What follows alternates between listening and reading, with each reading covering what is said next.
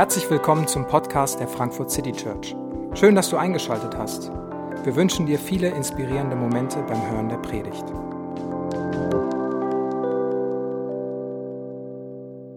Ja, guten Morgen auch von mir. Mein Name ist David. Ich bin einer der Pastoren hier in der Frankfurt City Church. Schön, dass du auch heute wieder mit dabei bist. Wir sind mitten in einer Geschichte von Ruth. Wir haben letzte Woche angefangen damit und heute geht's weiter. Und diese Geschichte von Ruth ist über 3000 Jahre alt und hat eine zentrale Frage darin. Es ist eine Zeit gewesen, die chaotisch war, so ähnlich wie die jetzige Zeit chaotisch und voller Herausforderungen ist. Und die Frage ist, was macht eigentlich Gott gerade? Was macht Gott in solchen Zeiten? Und wir haben erlebt, dass diese Frage in der Geschichte von Ruth ganz schön Spannung kreiert. Denn es kreiert Spannung zwischen dem, ähm, wie es sein soll und zwischen dem, was, was ist.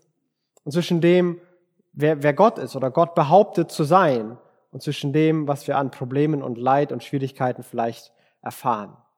Und letzte Woche haben wir die, diese Geschichte angefangen und es beginnt mit einer äh, Tragödie. Erstmal in Ruths Schwiegerfamilie, wo äh, der Vater Elimelech stirbt, wo zwei Söhne sterben, nachdem sie alle das Land und die Heimat verlassen hatten, weil da Chaos war.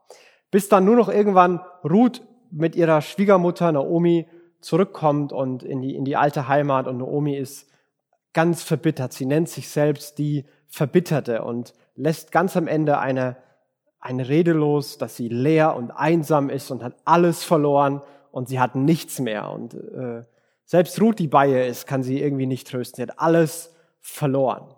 Und es ist eine große Spannung, mit der wir letztes Mal aufgehört haben. Und die Herausforderung war, die Spannung auszuhalten und weder, weder verbittert oder oder es zu leugnen, sondern mit, mit Vertrauen zu reagieren. Das war letzte Woche so ein bisschen die Idee. Und heute geht diese Geschichte weiter. Wir setzen also mitten in dieser Spannung an, dass die Frage, was macht Gott eigentlich gerade, bisher noch nicht so positiv zu beantworten ist. Also im besten Falle hat er nichts gemacht, noch in einem schlimmeren Falle hat er vielleicht aktiv geschadet oder aktiv Leid herbeigeführt. Und diese Frage bleibt weiterhin da. Was macht Gott eigentlich? Und Warum sollten wir uns die eigentlich weiter stellen, wenn es erstmal ganz schön bergab geht und Probleme und Spannungen sogar größer werden? Und genau hier nimmt die Geschichte es wieder auf. Äh, sie nimmt auf mit einer, äh, oder sie beginnt wieder mit einer Information, die wir bekommen, weil ein neuer Charakter vorgestellt wird.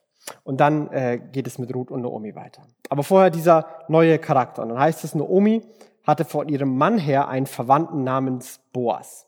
Er gehörte zur Sippe Elimelechs, das ist Naomis Mann, und war ein tüchtiger Mann und ein wohlhabender Grundbesitzer. Da gibt es also diesen Boas. Boas bedeutet, in ihm ist Stärke, also so ein, so ein starker, mächtiger Mann, der zudem auch noch reich ist. Viele Kommentatoren glauben, dass er, während es eine Hungersnot gab, er ist da geblieben und irgendwann war dieser Ort Bethlehem, der Haus des Brotes bedeutet, da ist wieder Getreide gewachsen. Das war einer der ersten Orte, wo wieder ähm, Essen, wo es wieder Essen gab. Und er als äh, Grundbesitzer und Bauer hat auf einmal viel Getreide verkaufen können, weil viel Nachfrage war. Und er ist reich geworden, weil er da geblieben ist und nicht wie Elimelech damals weggelaufen ist. Und so wird dieser, dieser Boas, dieser starke Mann, der wohlhabend ist, einmal vorgestellt. Aber dann schwenkt es zurück auf Naomi und Ruth. Nomi will sich selbst Mara nennen, sie ist verbittert, sie sagt, ich habe nichts mehr.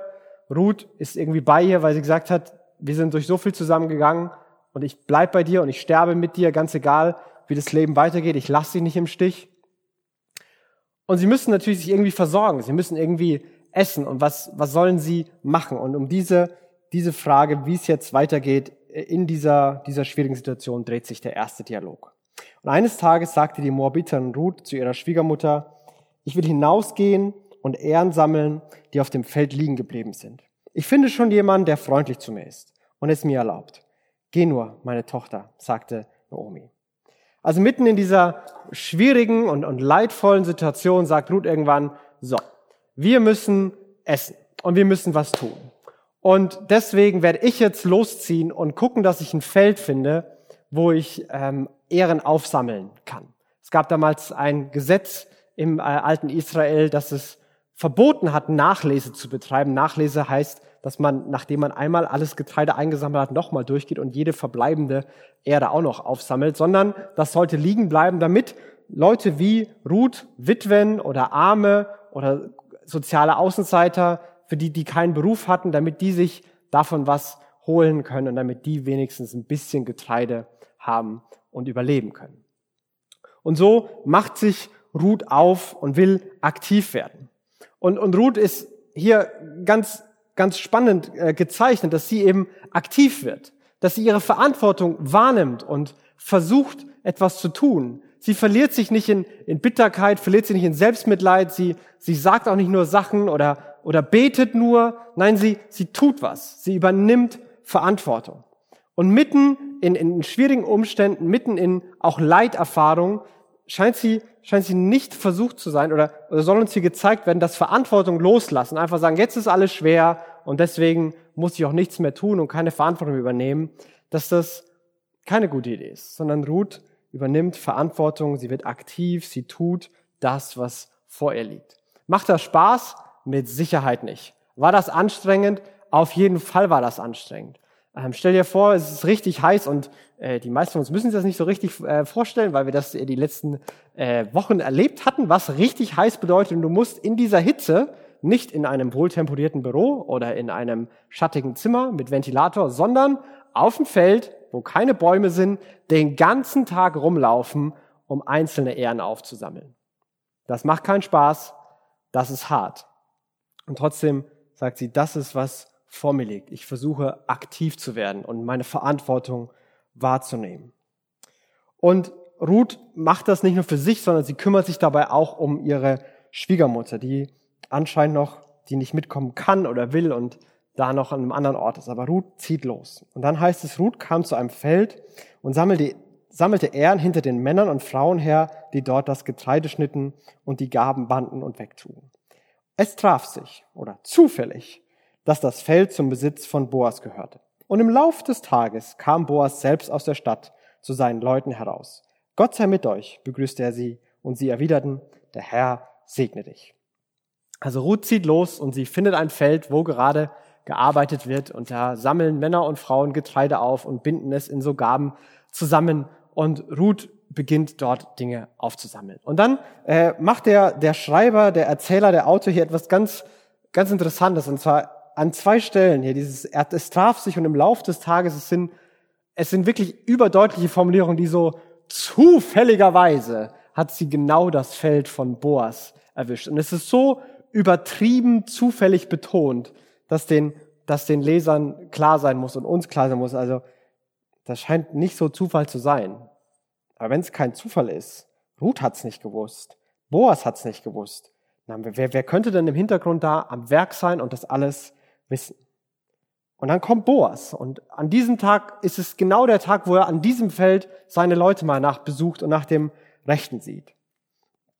Und Boas fällt sofort diese Dame auf, diese junge Dame, die da Ehren aufsammelt. Und Boas fragte den Mann, der die Aufsicht über die anderen führte, wohin gehört diese junge Frau? Und er antwortet, es ist eine Moabiterin, die mit Noomi gekommen ist. Sie hat gefragt, ob sie Ehren auflesen darf, die unsere Leute liegen lassen. Seit dem frühen Morgen ist sie auf die Beinen, ist sie auf den Beinen. Jetzt hat sie zum ersten Mal eine Pause gemacht und sich in den Schatten gesetzt. Boas fragt, wer, wer ist denn, wer ist denn die da? Diese, diese, diese junge Frau und, und zu wem gehört die? Hat die eine Familie? Wisst ihr was über sie? Und dann sagt dieser, dieser Aufseher, dieser Vorarbeiter, also ähm, das ist eine, eine Moabiterin, eine, eine Ausländerin, eine Migrantin. Und die hat heute Morgen ganz freundlich gefragt, ob sie aufsammeln darf. Und wir haben gesagt, klar, ähm, klar darfst du aufsammeln. Und äh, seit dem frühen Morgen hat sie ohne Pause gearbeitet. Jetzt hat sie sich zum ersten Mal kurz in Schatten gesetzt. Also das war wirklich erstaunlich für diesen professionellen Feldarbeiter, dass er sagt, also das finde ich wirklich beeindruckend, mit welcher Arbeitsethik und was sie da tut. Und so sieht Boas sie zum ersten Mal, er sieht, es ist eine, eine Migrantin, eine Ausländerin, die hart arbeitet. Und was wird jetzt dieser Boas, dieser reiche, starke, zu der armen, ehrenaufsammelnden Ausländerin Ruth sagen? Und da wandte sich Boas an Ruth und sagte, hör auf meinen Rat. Geh nicht auf ein anderes Feld, um dort Ehren zu sammeln. Bleib hier und halte dich zu meinen Knechten und Mägden. Geh hier auf dem Feld der, hinter ihnen her. Ich habe meinen Leuten befohlen, dich nicht zu hindern. Und wenn du Durst hast, dann geh zu den Krügen und trink von dem Wasser, dass meine Leute sich dort schöpfen. Boas erste Reaktion und wie wir ihn hier kennenlernen, ist, dass er nicht nur stark und reich ist, sondern eine unglaubliche Großzügigkeit und Güte hat. Hey du, geh, geh nicht, morgen musst du dir nicht ein neues Feld suchen. Du darfst gerne morgen wiederkommen. Und du darfst jeden Tag wiederkommen und Ehren aufsammeln. Und übrigens, auch wenn du, auch wenn du Durst hast, so meine Leute, die holen eh immer Wasser aus dem Brunnen und tragen es her. Nimm dir einfach was davon. Und das ist jetzt nicht, nicht ganz üblich in der damaligen Kultur. Dass man die aufsammeln lässt, das, das wurde oft geduldet. Aber dass man so einen Satz sagt, hey, komm gerne wieder, äh, und übrigens, wenn du Durst hast, dann nimm dir das von meinen Knechten. Das hätte man wahrscheinlich nicht zu einem, zu einem, zu einem jüdischen Bettler gesagt, wahrscheinlich noch weniger zu einem, zu einer ausländischen Bettlerin. Boas ist ein wirklich großzügiger und guter Mann. Und was er hier zu Ruth sagt, das kann Ruth selber kaum glauben. Ruth warf sich vor ihm zum Boden und fragte, wie kommt es, dass du so freundlich zu mir bist? Ich bin doch eine Fremde.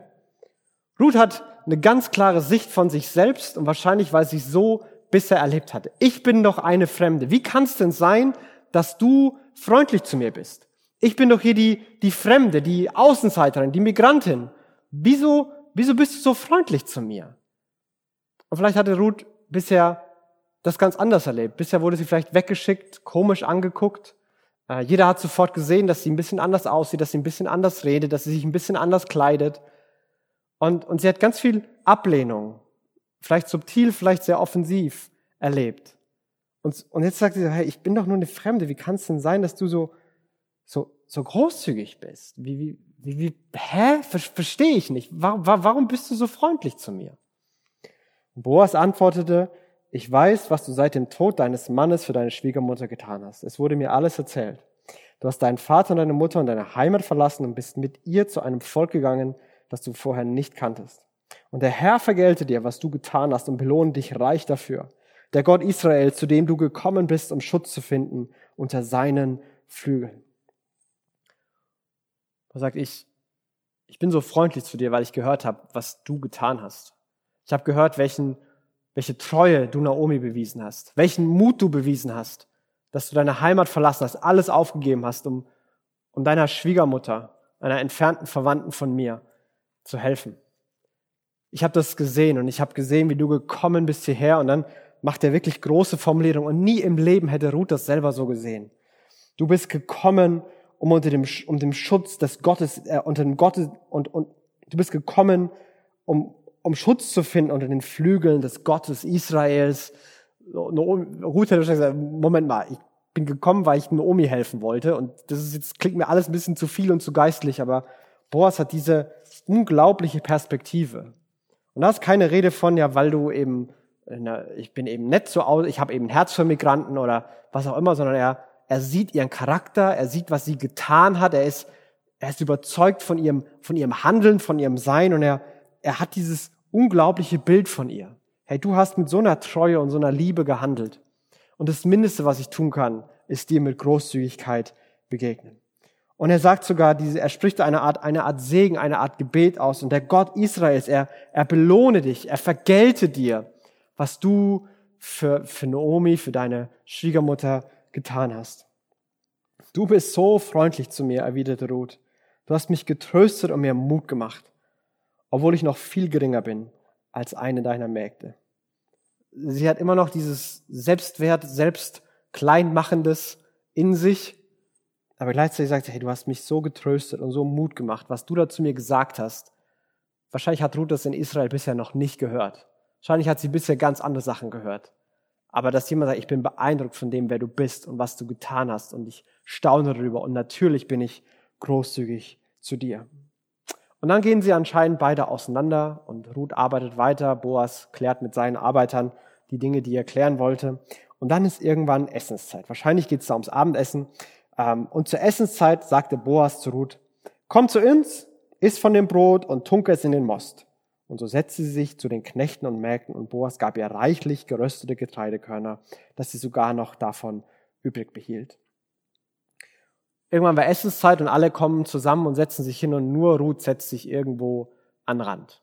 Und dann ist es Boas höchstpersönlich, der sich aufmacht und zu ihr hingeht und sagt, hey du, willst, willst du nicht mit, mit uns essen? Komm mit, wir, wir, haben, wir haben genug für dich. Und übrigens, du musst nicht nur trockenes Brot oder irgendwie Getreide aus den Ähren poolen, sondern wir haben hier, wir haben hier richtiges Brot. Und das kannst du sogar noch in den Most reintunken, dann schmeckt es noch besser und ist nicht so trocken.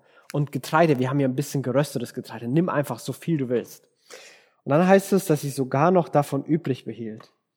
Ruth, die aus einer Zeit der Entbehrung der Hungersnot kommt, wahrscheinlich zum ersten Mal seit ganz langer Zeit, ist sie wieder satt. Sitzt sie da und sagt so, boah, ich, ich kann nicht mehr. Es ist super lecker, aber pff, ich, ich, ich bin einfach voll. Ich kann nicht mehr essen. Und sie erlebt, wie Boas sie integriert, sie wertschätzt, sie nicht als Außenseiterin behandelt, sondern sie in die Gruppe mit reinnimmt. Und als sie aufstand, heißt es dann, um wieder Ehren zu sammeln, wies Boas seine Leute an. Also Ruth geht weg und dann sagt Boas zu seinen Leuten, hey, lasst sie auch zwischen den Gaben sammeln und treibt sie nicht weg. Lasst absichtlich Ehren auf den Gaben, aus den Gaben fallen, damit sie sie auflesen kann. Und sagt ihr kein unfreundliches Wort. Leute, die muss nicht nur am Rand sammeln, die darf auch da sammeln, wo die meisten Ehren liegen. Und übrigens, wenn ihr ab und zu mal eine fallen lässt, fände ich eine gute Idee. Und wehe, wehe einer von euch sagt was Abfälliges oder Abschätzende, Abschätziges über sie. Seid freundlich, behandelt sie großzügig. Boas ist wirklich, wirklich großzügig. Und er, er, er macht sogar noch, noch mehr. Und dann so sammelte Ruth bis zum Abend und klopfte dann ihre Ehren aus. Und es waren etwa 17 Kilo Gerste zusammengebracht. 17 Kilo Getreide hat sie gesammelt und und sie trug alles in die Stadt und brachte es ihrer Schwiegermutter und gab ihr auch noch von den geresteten Körnern, die übrig geblieben waren. Also 17 Kilo, wenn du dir vorstellst, so äh, vielleicht so 17 Milch-Tetrapacks und die hat Ruth gesammelt und nach Hause geschleppt. Also das, das ist schon eine ganz krasse Arbeit, die sie da gemacht hat. Und das ist super viel. Und nur mit am Rand so hier und da eine Ehre lesen, die übrig bleibt, das schafft man gar nicht so viel. Sie hat wirklich reichlich, ja mehr als sie tragen kann und mehr als sie essen kann bekommen. Und das, was Boas vorher gebetet hat, Gott vergelte dir reichlich. Er, er, er, er sei überfreundlich und er helfe dir und er versorge dich. Das erlebt gerade Ruth und sie erlebt es durch das Handeln von Boas. Es ist interessant, dass Boas selbst hier ein Teil der Antwort ist für seinen eigenen Segen, für sein eigenes Gebet. Und auch das, glaube ich, ist eine, eine praktische Anwendung für uns. Nicht, nicht nur aktiv zu werden, Verantwortung zu übernehmen, sondern da, wo wir für, für Leute beten, da, wo du für andere betest, dass Gott sie ermutigt, dass Gott ihnen hilft, dass Gott ihnen beisteht, dass Gott ihnen Lasten abnimmt, dass sich Lösungen finden. Und wir können nicht alles lösen. Wir beten für Sachen, ich bete für Sachen, die sind viel zu groß und ich habe keine Ahnung, was ich tun könnte. Aber manchmal beten wir für Dinge und wir sind selbst Teil der Lösung. Herr, wenn du für jemanden betest, Gott, ermutige ihn. Ja, versuch ihn doch mal selber zu ermutigen. Vielleicht bist du Teil der Antwort. Hey Gott, ich sehe, dass da jemand echt gerade eine schwere Zeit hat. Ich will helfen. Versuch zu helfen. Vielleicht bist du ein Teil der Antwort deiner eigenen Gebete. Und auch hier wieder, tu was. Versuch aktiv zu werden, mitten in den Umständen. Und so kommt Ruth nach Hause, ist, ist mehr, hat mehr als sie tragen kann und Naomi hat erstmal lauter Fragezeichen, weil das, das muss Ruth erstmal erklären. Und Naomi fragte, wo hast du heute Ehren gesammelt? Auf wessen Feld bist du gewesen? Gott segne den, der dir das erlaubt hat. dann sagt Ruth, der Mann, auf dessen Feld ich heute war, antwortete Ruth, hieß Boas. Ganz am Ende fällt dieser entscheidende Name. Naomi ist positiv überrascht und geschockt. Sie kann es kaum glauben, wie man so viel Getreide an einem Tag sammeln kann. Das hat sie wahrscheinlich noch nie erlebt. Und dann fällt ganz am Ende dieser Name, Boas. Und dann scheint Naomi äh, einen halben Freudanfall zu bekommen. Ich weiß es nicht. Auf jeden Fall reagiert sie dann super hyper und emotional. Und, und, und da sagte Naomi zu Ruth, der Herr segne ihn. Jetzt sehe ich, dass der Herr uns nicht im Stich gelassen hat. Uns Lebende nicht und unsere Toten nicht. Du musst wissen, fuhr sie fort, Boas ist mit uns verwandt. Er ist einer von den Lösern, die uns nach dem Gesetz beistehen müssen. Und Naomi macht hier eine ganz, ganz viele Kategorien auf, die sie wahrscheinlich Ruth erstmal erklären musste. Und Ruth war wahrscheinlich da so, was? Wer ist das und was ist ein Löser und wieso muss der uns beistehen und was meinst du denn, dass Gott uns doch nicht im Stich gelassen hat? Warst nicht du die Bittere? Was ist los? Ich, hä, das ist doch nur ein Typ, auf dessen Feld ich war, der war ganz nett zu mir. Aber Naomi sieht hier viele Dinge. Der Zufall, der beschrieben ist, wird hier von Naomi explizit gemacht und sagt, jetzt sehe ich, dass der Herr uns nicht im Stich gelassen hat. Das ist so viel Zufall, dass es schon gar kein Zufall mehr sein kann. Da fehlt mir der Glaube an Zufall zu glauben. Das muss irgendwie eingefädelt sein. Und ich sehe, dass Gott das eingefädelt hat. Dass er das auch noch mit Boas macht. Und er ist ein Löser. Und dieser Begriff Löser ist ein, war damals eine Art, auch ein juristischer Begriff. Es, er, ist, er ist die Person, die in der, in der Verwandtschaft äh, eine der Personen, die die Verantwortung übernehmen muss für, für Witwen und Waisen. Es gab keine Sozialsysteme, wo die dann irgendwo vom Staat übernommen wurden, sondern man muss, also ein anderer, eine andere Familie nimmt diese Witwe, nimmt die Waisenkinder irgendwie auf und nimmt sie dazu und kümmert sich um sie. Er versorgt sie, er beschützt sie und, er, und er sorgt dafür, dass sie nicht eben alleine und schutzlos und verwaist hungern müssen und, und, und, und vegetieren müssen. So, und Boas ist eben einer von denen, die davon, dafür in, in Frage kommen. Und wenn diese, diese Löser noch nicht verheiratet sind, dann war auch oft Heirat auf dem Tisch dass auf einmal eine Ehe geschlossen wurde. Und da ist dieser Boas, der stark ist, der reich ist, aber der kein bisschen arrogant und gierig ist, der wirklich gütig und großzügig ist und der Ruth beschenkt und sie versorgt. Und vielleicht, nur vielleicht, steht Ruth gar nicht vor der Wahl zwischen irgendeinen komischen Kauz heiraten, um irgendwie wieder Runden zu kommen oder alleine zu bleiben, sondern vielleicht hat sie so einen, so einen großartigen Mann, der, der, der gleichzeitig sie noch versorgen wird und nur um sich um Naomi kümmern wird. Vielleicht, nur vielleicht ist das die Lösung. Und Naomi sieht das alles und sie ist voller Freude und sagt, Gott hat mich nicht vergessen. Gott hat selbst meinen verstorbenen Mann und meine Söhne nicht vergessen. Meine Familie wird weiterleben. Und dass die Familie weiterlebt, war ungefähr das Wichtigste in der damaligen Zeit. Vielleicht könnte Ruth Boas heiraten. Vielleicht, nur vielleicht, ist er die Lösung und alles wird anders. Und ich glaube, dass Ruth ein kleines bisschen überfordert war von dieser ganzen Reaktion, diesem Schwall an, an auf einmal wieder Hype und Freude. Und Ruth sagt, hat zu mir gesagt, ich soll, zu, ich soll mich zu seinen Leuten halten, bis die ganze Ernte eingebracht ist. Also eine ganz sachliche, vorsichtige Antwort. Sie hat, er hat gesagt, ich, ich soll einfach morgen wiederkommen und kann die ganze Erntezeit da aufsammeln. Und Nomi sagte, es ist gut, meine Tochter, wenn du mit den Leuten von Boas gehst. Auf einem anderen Feld werden sie vielleicht nicht so freundlich zu dir sein. Und während der ganzen Gerstenernte und auch noch der Weizenernte hielt sich Ruth zu den Leuten von Boas und las Ehren auf. Also über zwei Monate ist Ruth jetzt dabei und arbeitet damit und sie sieht vielleicht nicht jeden Tag, aber immer mal wieder Boas und arbeitet da zwei, wahrscheinlich drei Monate lang. Und dann kommt vielleicht der enttäuschendste und antiklimaktischste Satz des ganzen Kapitels. Und dann heißt es, als die Ernte vorbei war, blieb, blieb sie auch tagsüber bei ihrer Schwiegermutter. Wieder Spannung. Da ist diese Lösung, da ist diese, diese Person, die vielleicht die Lösung hat. Aber Ruth bleibt auch den ganzen Tag wieder bei ihrer Schwiegermutter. Zwei Monate jeden Tag und nichts, nichts passiert. Die Spannung ist noch da, aber die Stimmung in der Spannung hat sich ein bisschen verändert. Aus dieser Verzweiflung und Bitterkeit und Gott tut gar nichts und Gott ist gegen mich wurde, vielleicht ist, es ist Hoffnung geworden. Vielleicht ist Gott im Verborgenen am Werk.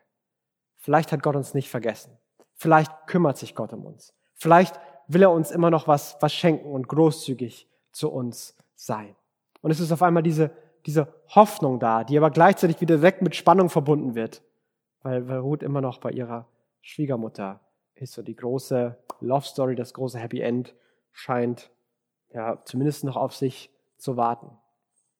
Und als ich über dieses, dieses Kapitel und diese Geschichte nachgedacht habe und über die paar Anwendungen, ähm, habe ich so ein paar Gedanken gehabt, die ich, ähm, die ich, die ich euch oder die ich dir mitgeben möchte. Und die eine ist, ich möchte dich ermutigen, und ich möchte die von uns ermutigen, die wie Ruth in dieser chaotischen, schweren Phase ihre Verantwortung übernehmen und sich um die Dinge kümmern, die vor ihnen liegen. Das macht keinen Spaß und das ist hart, das ist wirklich anstrengend, aber du gibst dein Bestes. Du gibst seit Monaten dein Bestes. Ich denke an all die, die sich im Homeoffice durchmühen, die sich in anderen Umständen auf einmal versuchen, weiterhin gute Arbeit zu leisten, sich um, um Kunden zu kümmern und weiterhin Arbeitsplätze zu erhalten, dass Leute leben können. Ich denke an all die, die vielleicht äh, in, in systemrelevanten Berufen gearbeitet haben, ähm, die sich in Krankenhäusern, in, in diversen Einrichtungen wirklich viel geleistet haben. Das ist hart und frustrierend und durcheinander gewesen. Aber du hast deine Verantwortung genommen, deinen Job gemacht. Ich denke an all die Eltern, die seit Monaten ihre Kids zu Hause hatten, in der Schule hatten, äh, äh nicht in der Schule hatten, sondern neben Beruf und Familie auch noch Schule alles zu Hause war und man nicht raus konnte und alles Mögliche nicht machen konnte. Und es ist wirklich hart, es macht nicht immer Spaß. Aber du hast deine Verantwortung übernommen und du hast dir Mühe gegeben und dein Bestes gegeben. Und ich möchte dir sagen, wie Boas es zu Ruth gesagt hat, hey, Gott hat das gesehen und Gott vergelte dir reichlich. Ich glaube, das wird sich für dich und dein Umfeld wirklich lohnen. Und vielleicht dauert die Zeit auch noch länger und dieses Abmühen und diese Verantwortung übernehmen, obwohl es frustrierend ist, geht noch weiter. Aber Gott sieht es. Und Gott sieht, was du schon geleistet hast und was du noch weiter leistest.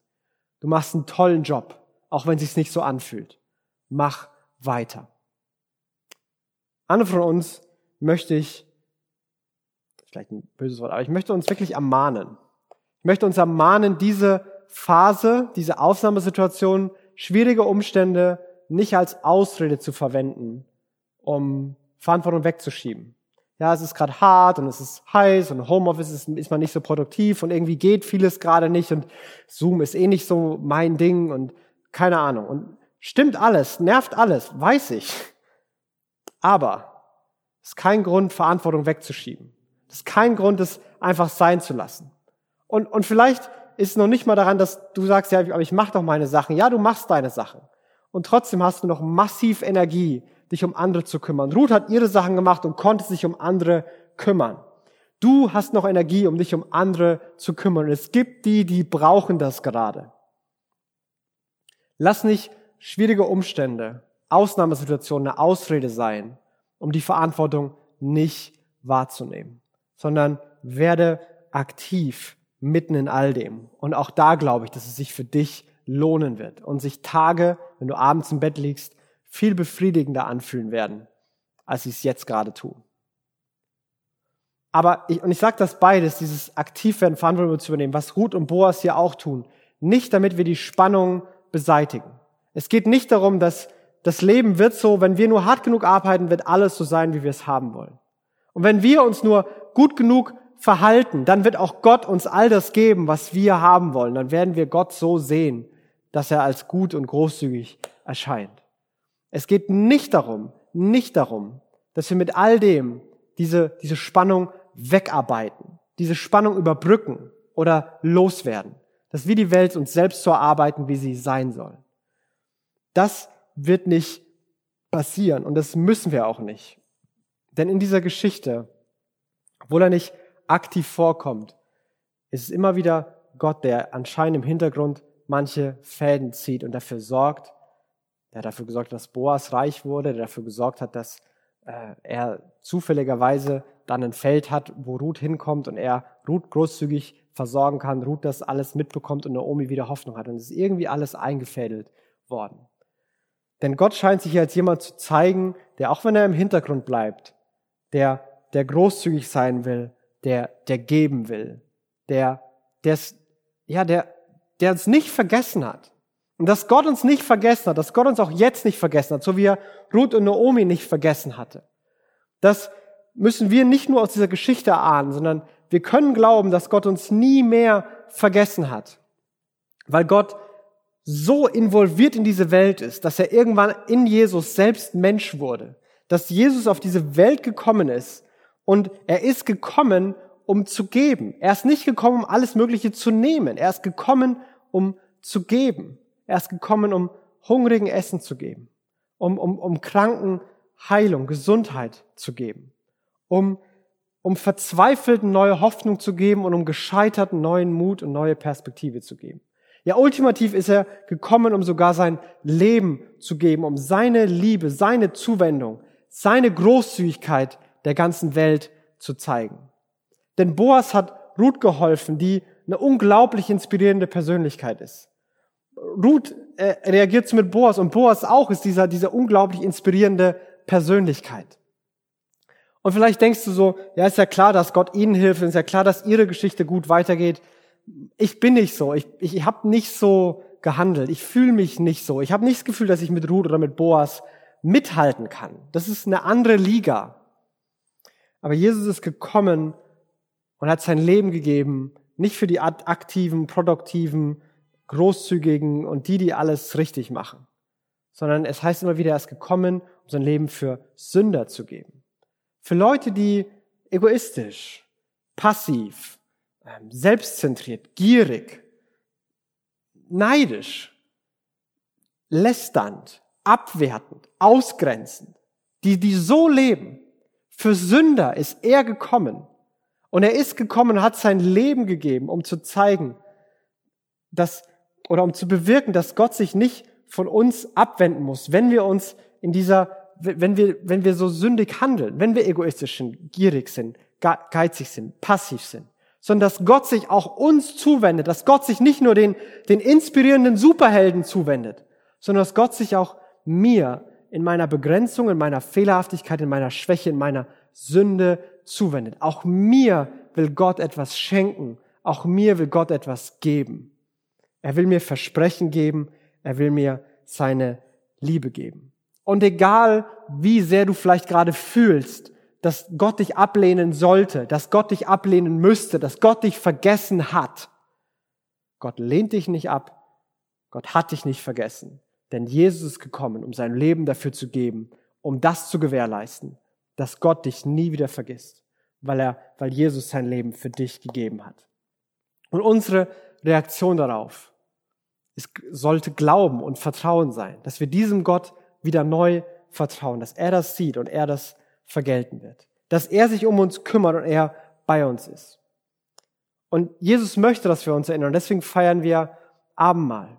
Und wir feiern jeden Sonntag hier Abendmahl. Und wir feiern es auch in diesem Setting. Und ich weiß nicht, wie das bei dir immer zu Hause abläuft vom, vom Bildschirm, ob du es alleine feierst oder äh, mit anderen Leuten, die, die da sind. Und, und vielleicht ist es Routine geworden, vielleicht ist es schon untergegangen.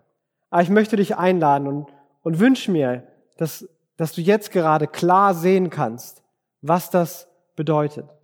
Nämlich, wenn, was, was diese Elemente für dich auch jetzt bedeuten können.